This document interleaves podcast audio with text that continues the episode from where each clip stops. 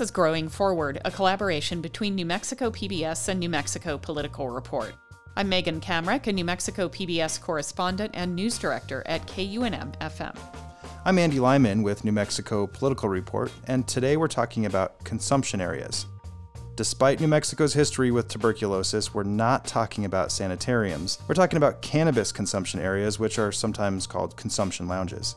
Cannabis consumption areas are a relatively new concept that only a small number of states have started to explore. The basic concept is that these types of facilities can provide a safe place for people to use cannabis, either out of necessity or just meet with friends in a similar fashion to alcohol establishments. There are a variety of reasons why cannabis consumers may want to patronize a cannabis consumption area, which we'll get to in a little bit. But first, we should go through a little bit of a history lesson. The idea of consumption areas first became somewhat of a reality in 2019. We've talked about it before in previous episodes, but that year, the New Mexico legislature approved a bill that made some pretty sweeping changes to the already existing medical cannabis law. One of those changes was to allow for medical cannabis dispensaries to open a consumption area for patients to safely use their medicine. Here is Dr. Dominic Zurlo, the director of the medical cannabis program under the Department of Health. So, after the legislature approved them in 2019, and that bill was signed into law by the governor. There were several public hearings with regard to the rules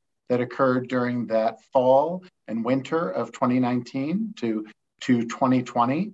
And one of the aspects of that rule was the establishment of regulations on how producers, or uh, now licensees under the new Cannabis Regulation Act, but how they could actually establish and have cannabis consumption areas which would allow for patients to be able to purchase and then consume cannabis in that location. And it did need to be attached to a current dispensary, or the dispensaries could open them up, but they did have to have that option for patients to be able to purchase cannabis within the dispensary and then move into the consumption area. Just a quick reminder here up until this year, when the Cannabis Regulation Act went into effect, medical cannabis was completely overseen by the Department of Health. So the approval of consumption areas in 2019 was limited to medical cannabis use and medical cannabis patients. And you might be wondering why, if these were approved, we haven't seen any pop up yet. Well, according to Dr. Zurlo, a major event in early 2020 put a damper on things. In talking with many of the producers who had been considering it previously, this really was a situation where timing with the COVID 19 pandemic really influenced what individuals were doing or what the organizations were doing with regard to it. Now, of course, when the regulations were finalized, they did get promulgated in June of 2020. And so at that point, we were at the height of the pandemic. So there were public health orders against gatherings and uh, all of the various, you know, protective factors to try to help reduce the spread of COVID-19. And at that point, I think what really happened and what the producers we spoke with really had let us know is that until those issues were resolved and until the pandemic really was resolved, where people could safely meet, it didn't make sense to start rearranging things within their current locations or to open up new locations with these while the restrictions were in place. Because one of the things that both the producers and the program really wanted to ensure is that these would be safe areas, not just safe with regard to being able to consume cannabis, but also making sure that it would be safe and not having situations where there was transmission of COVID 19 at that time. And I think that really was the biggest influencing factor. And then, of course, just a few months later, there was the information that the Cannabis Regulation Act was going, or at least some form of it, would be going through the legislature. And I think at that point, a lot of the licensees wanted to see what was going to happen with regard to legislation around cannabis itself.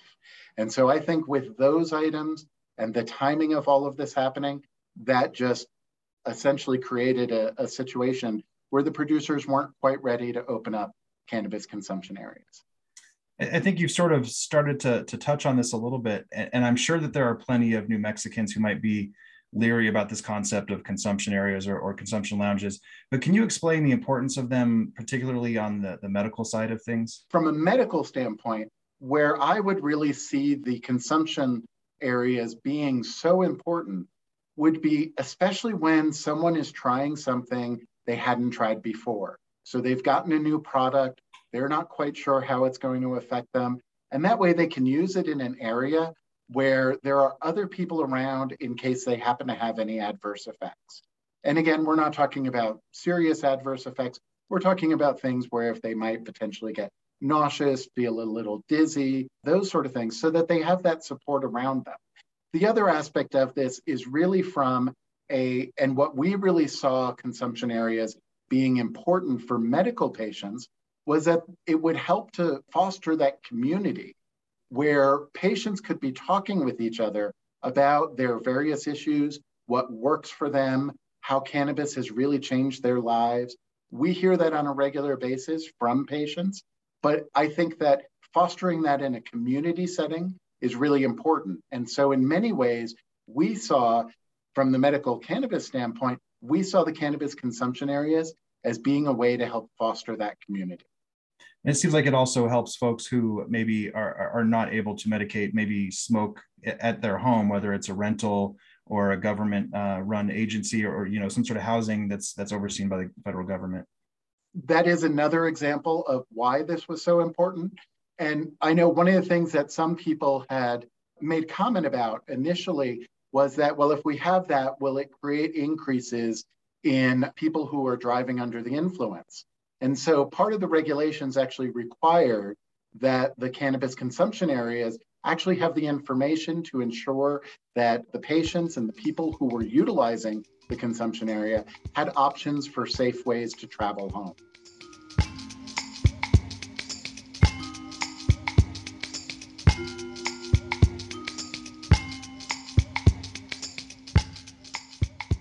As Dr. Zurlo mentioned, the idea of consumption areas sort of stalled out until the legislature approved the Cannabis Regulation Act, which allowed for consumption areas. But this time, they're not limited to medical cannabis use, and consumption areas no longer have to be physically attached to a dispensary. But now the state's Cannabis Control Division, which is under the Regulation and Licensing Department, has to essentially start from scratch in implementing rules and regulations. Deputy Superintendent of Regulation and Licensing John Blair told us that, among other regulations, specifics for consumption areas are soon to come we are pushing as quick as we can to get these rules out. You know, beyond the three that you mentioned, the retail, the manufacturing, and the couriering, that we're having a public hearing next week, of which I want to encourage all your listeners to please participate in the public hearing next week. Send in your public comment. Uh, let us know what you think about those things. There are a handful of things that are still coming, including the cannabis establishments, um, testing laboratories, research laboratories, we have to start issuing cannabis server permits as well. And so our goal would be, I think, to have at least some draft rules in place in the next month so that we can try to have this be in a position that by the first of the year, businesses that are interested can start taking the steps they need to have these up and running when adult use sales begin. These consumption areas or consumption lounges are a relatively new concept, even nationally. What mm-hmm. sort of things are you looking at from other states when you're considering the proposed rules and regulations? To your point, I don't want to say we're going to be the first ones to do it, but there are not a lot of examples across the country to look at. And so, one of the big components I want to make sure your listeners understand as well that is fundamental to the legislation is that the law provides that a person can't own a liquor license and a cannabis license at the same time. So these cannabis consumption areas will have to be in a place that it's not Andy's not sitting there having a beer while I'm sitting next to him having an edible. It will only be for cannabis products. So part of it will be about ensuring the health and safety of the people who are in the establishment itself, particularly if there's going to be a smoking area set aside, that because we still have to comply with the Dee Johnson Clean Air Act um, to ensure that those of us like me who don't smoke are not being subjected to the secondhand smoke of other people. And also, really, just about, you know, I think there's a real opportunity for us going forward about public education around responsible use of cannabis. You know, I'm 47, I've been drinking since I was 21. I have a clear sense as to what happens to me if I have one glass of wine or one beer. I don't really have that same gauge if I have one edible or another can or smoke from a joiner. I, I, I don't quite have that. So part of it's about ensuring that if people are going to be going in public and sitting in a cannabis establishment area, that they really have a good sense of how much can they consume and still get home safely. And so a lot of it again is really about public safety. And then what we're hoping we can do as well is not overregulate. What's the uh, idea behind why keep them separate? Like what what is the problem if you wanted to have a beer and a joint at the same time? so I would defer to the le- legislators who passed the bill as to why that was significant for them. Okay. Anecdotally, I will tell you, and I will preface this by saying I'm not a scientist, is that my understanding is that there are compounding effects if people are consuming both alcohol and cannabis on the system and so there was a real intent to keep them separate and so we are you know already feeling calls from people who'd like to do both we're you know we fielded some questions from restaurants who would like to serve food with cannabis in it or that sort of thing. And at least right now the law is explicit that you can't hold both licenses We've talked a lot about local control in previous episodes, specifically how cities and counties add layers of bureaucracy to the process of licensing a cannabis business. And things don't seem to be much different when it comes to consumption areas. Earlier this month, for example, the Bernalillo County Planning Commission approved a proposed ordinance that would essentially ban outdoor consumption areas. The Bernalillo County Commission still has to vote on the recommendation, but it seems that banning an outdoor cannabis consumption area would not line up with the state law. And the Cannabis Control Act is pretty specific about what local governments cannot do in terms of limiting cannabis business operations. But there are plenty of things like hours and days of operation that local governments are limiting through local laws. Superintendent Trujillo has repeatedly said that those things are out of RLD's purview. So, could a county or a city ban something like outdoor consumption areas? So, my read of the legislation related to this is that all of these sort of tam, what the superintendent calls time, place, and manner ordinances that local jurisdictions can enact have to be reasonable. There is some language in there regarding, for one example, they can establish reasonable density requirements that would say, you know, a cannabis business has to be every four blocks apart or, you know, a distance like that. And I've sort of, as an example, I've said, so like in Santa Fe, if the, if the city of Santa Fe had said, hypothetically, well, there can only be one cannabis establishment every 60 miles, but that's not really reasonable, right? And so I think our view would be that the intent of the legislators was to not allow counties to ban any of the cannabis establishments, regardless of what that establishment is. And so it's really a, a question of reasonableness. You know, I think the law is pretty clear that a local jurisdiction could limit the hours in which a cannabis establishment could be open, what days they could be open, how that could work. But I think it would be problematic. And I think the jurisdiction might find itself in court if they chose to say, we're going to ban this outright. One person at that county planning meeting Megan just mentioned was Erica Roland. Longtime New Mexico residents may recognize Erica's last name. Her grandfather started Roland Nursery, which was somewhat of a New Mexico staple for a number of years. Erica was a founding member of a local medical cannabis dispensary and now runs a cannabis consulting business. But she's also aiming to start what she calls a cannabis country club, where medical cannabis patients can come together and safely use their medicine and hopefully learn from one another.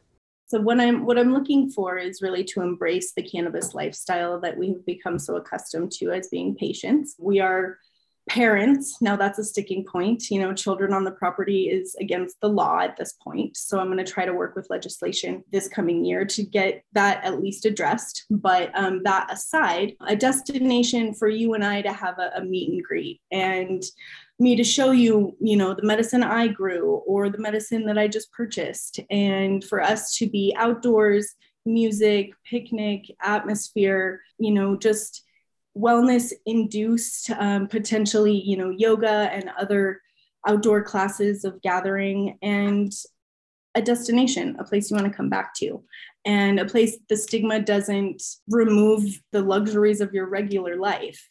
Erica spoke at that Bernalillo County zoning meeting and asked commission members not to approve the proposal without some major changes, including allowing her to have an outdoor space where patients can freely smoke cannabis. You are still a person that is able to you know be a parent or be a farmer and, and any walk of life is is allowed. So within the membership club you would receive cannabis working through loopholes of or not not necessarily loopholes but just you know how the how the words read you know if the if the medicine could be purchased prior and then they bring it or they pick it up here but it was already their property because they purchased it prior. You know zoning is is very difficult. Bernalillo county is obtuse and difficult and hard to reach and hard to openly converse with. And trying to say, you know, why should we we be forced back in the cannabis closet? This is a place of lack of stigma and um, just trying to embrace that. There's some pretty uh, obvious challenges for consumption areas, namely that we don't have the big picture on what is and isn't allowed. But what sort of challenges do you anticipate with your specific model? So, uh, first challenge is insurance. They don't, I mean, I want to insure it as a farm. It's a five acre piece of property, tree lined, very private in the middle of town, an urban revival kind of heritage farm. And the obstacles being zoning, permitting, um, neighbors are on board. I mean, we are going to be a cooperative. We are currently, you know, gifting uh, half dozen eggs, you know, per week to our to our people that are interested in in joining the mission. But it's constantly speaking with people that maybe are opposed or feel like they've been forced to make regulations for a law that they weren't ready for. And so there's been a lot of talk of I know the governor wants this, and but we were really rushed and we really don't like to be put in this position. And so stalling is an issue, insurance is an issue. Um, liability, yes, but if you you know you have waivers and you're a, a community and you've all agreed that this is your community garden that you're sharing, maybe you know maybe that's enough liability protection um, those are the things that I see. What purpose in your mind would these consumption areas serve for non patients? So, I mean, I'm going, me personally, I'm just going to venture into the medical cannabis grow division and medical cannabis because it is so new. Consumption is so new. I would like somebody to not just show up and take an edible. I'd like them to be a patient. I'd like them to have had some element of I'm interested in this I'm going to educate myself instead of I'm just going to show up for a good time. I'm honestly not looking for that. It's offensive for me that they're they're putting us in the zones of taverns and bars when they specifically say there can be no alcohol consumption or no cross owning of alcohol or um, liquor licenses. Andy, I have to say the description of what Erica is going for seems to be pretty in line with what Dr. Zurlo said about the potential for medical cannabis consumption areas. I would have to agree with you there. The other thing that a lot of people agree on, and what seemed to be one of the original intentions of medical cannabis consumption areas, is that they would offer a safe place to use cannabis, especially if you happen to live where smoking is not allowed, or if your housing is tied to federal funding and you're not allowed to even have a federally illegal substance in your home. Erica said there aren't currently a lot of options for folks in those kinds of situations don't tell the police this, but the safest place is your vehicle, to be perfectly honest. I mean, if you're traveling or you're passing through, and that's really where I want to offer for my farm is a safe place, you know, in multi states, like a duplicatable, you know, safe place that you can rely on the way it works, the way it feels, the way it vibes, all of it. You know that you're in California and you're going to the same feeling. The idea is, is interesting to um, sort of have a place where specifically patients can come and exchange information and spend time with the medicine that they bought so um yeah but uh it's not what I think a lot of people think about when we're talking consumption areas. you know, so no. Um, Colorado has dabbled in it. They've tried vape bars.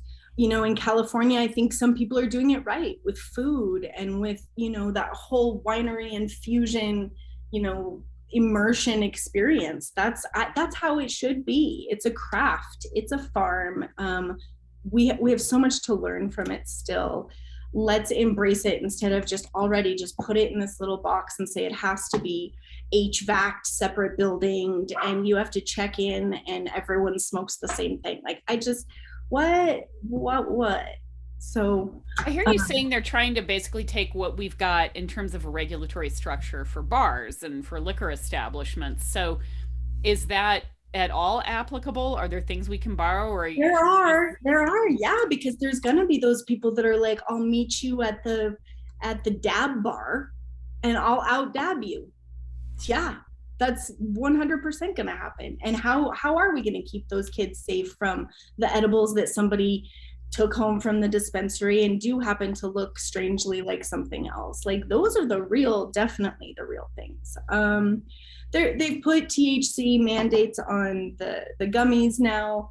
Um, they're working through those things. And that's all i'm asking for. Again is an open conversation you know if if if we can prove and that's where i want to do a prototype. If we have pa- as patients can prove that we can do this responsibly like we can do a little club everyone can do their best behavior then i think let's let's try that instead of just saying, you know, it's only allowed in certain places that there's very few of those actual zones and and making it a, a dark back alley experience from the get-go.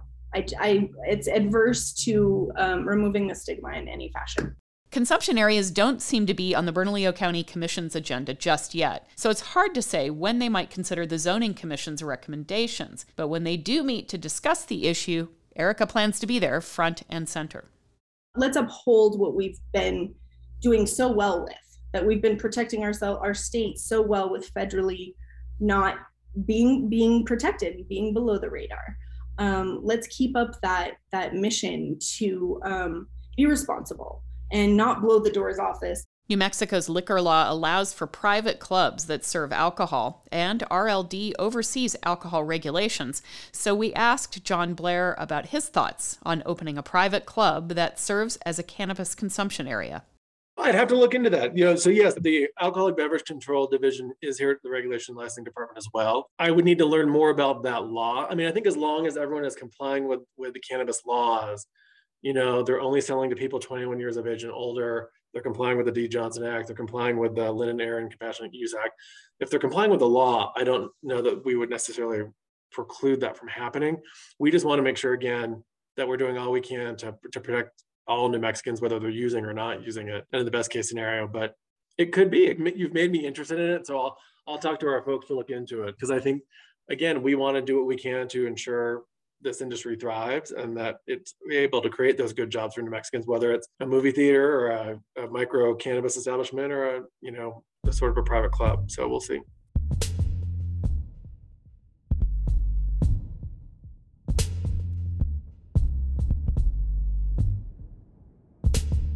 There's another issue that's at play when we talk about allowing designated places to smoke cannabis, and that is the state's law on smoking in general. Enacted in 2007, the Dee Johnson Clean Indoor Air Act made some significant changes to New Mexico's smoking law. Dee Johnson was the former wife of Gary Johnson, who served as governor of New Mexico from 1996 through 2002. Before passing away in 2006, Dee Johnson was a strong advocate of anti smoking legislation. Representative Deborah Armstrong seems to share similar concerns about smoking and is known for sponsoring a number of healthcare related bills. Listeners might remember that Armstrong also has a personal connection to medical cannabis through her daughter Erin, who has battled cancer for years and who was a major force behind legalizing medical cannabis. My daughter Erin, who is named in the Act, the Lynn and Erin Compassionate Use Act, is a cancer patient and who was diagnosed when she was a, a teenager with thyroid cancer that had metastasized pretty extensively and she um, from the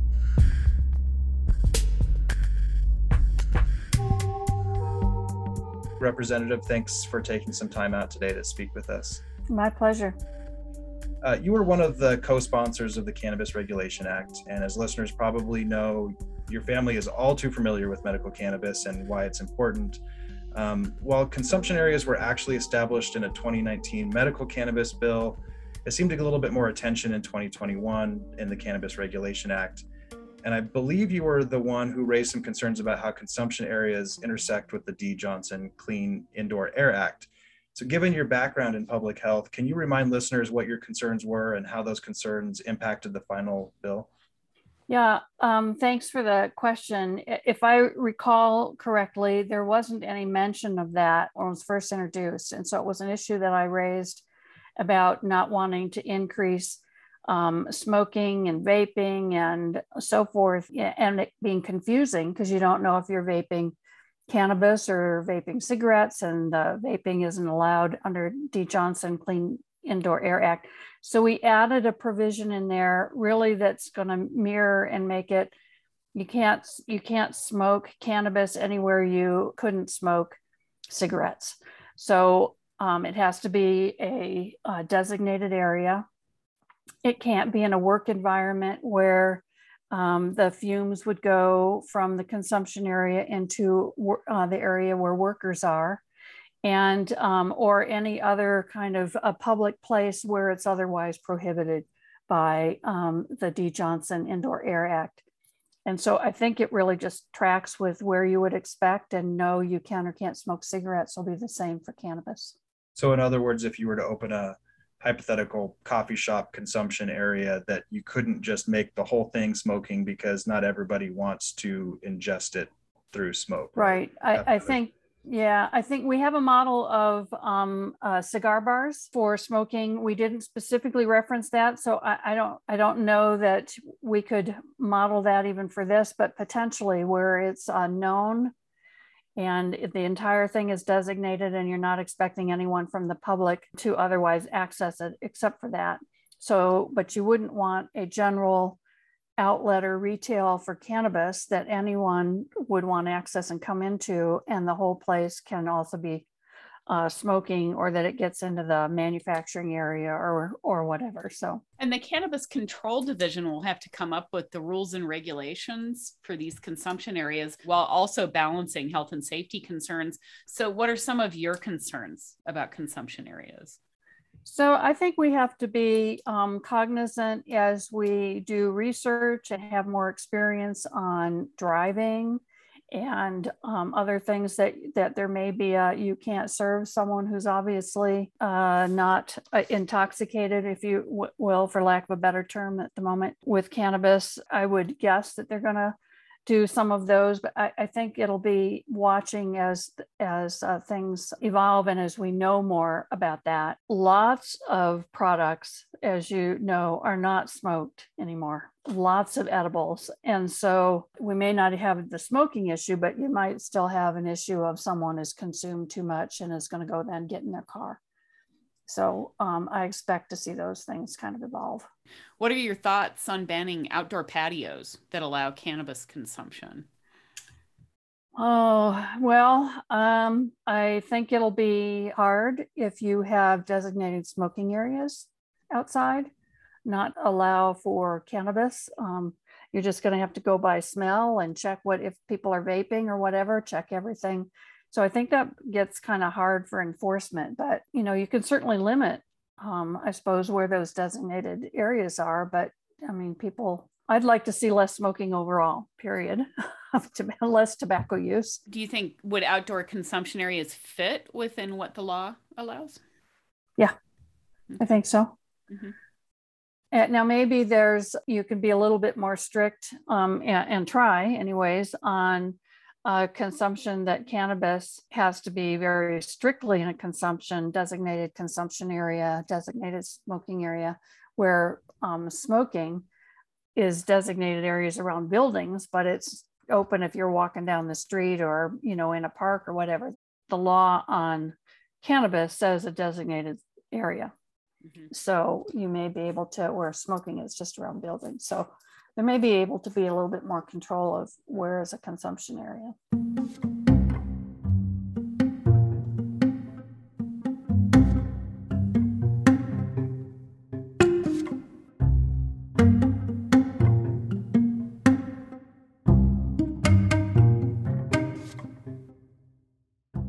Andy, the complications with rolling out the legalization of recreational use cannabis seem never ending. Yeah, it really seems like every time the state or a local government addresses an issue, there's another one lurking around the corner. And of course, for every regulation, there will be plenty of conflicting opinions. And this is all leading up to a statutory deadline of April 1st to start sanctioned sales and presumably consumption areas. John Blair did tell us that RLD's intention is to beat that deadline, which adds another level of urgency, I'm sure. It sort of stresses me out thinking about it, and I'm just an observer. Uh, one quick thing to update for listeners RLD just last week put out a call for applications for the Cannabis Regulatory Advisory Committee. You can learn more about what that committee does by checking out the episode where we interviewed a few members of the committee. If you're interested in becoming a member, check out the Cannabis Control Division's website, and we'll leave a link in the description.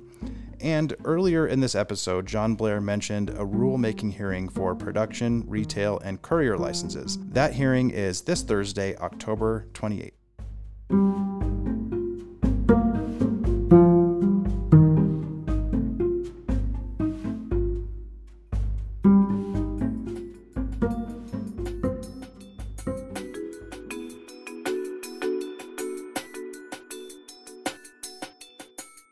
Another episode of Growing Forward, a collaboration between New Mexico PBS and New Mexico Political Report. Our music is by Poddington Bear and Christian Bjorklund. Our logo was designed by Catherine Conley. And as always, a very special thanks to our producer, Kevin McDonald. If you haven't yet, subscribe to the podcast so you'll be updated when new episodes come out. We're also trying to spread the word about what we're doing, so don't forget to recommend us to your friends. Also, leave us a review and let us know how we're doing. And as always, feel free to drop us a line with episode ideas at growingforward at nmpbs.org.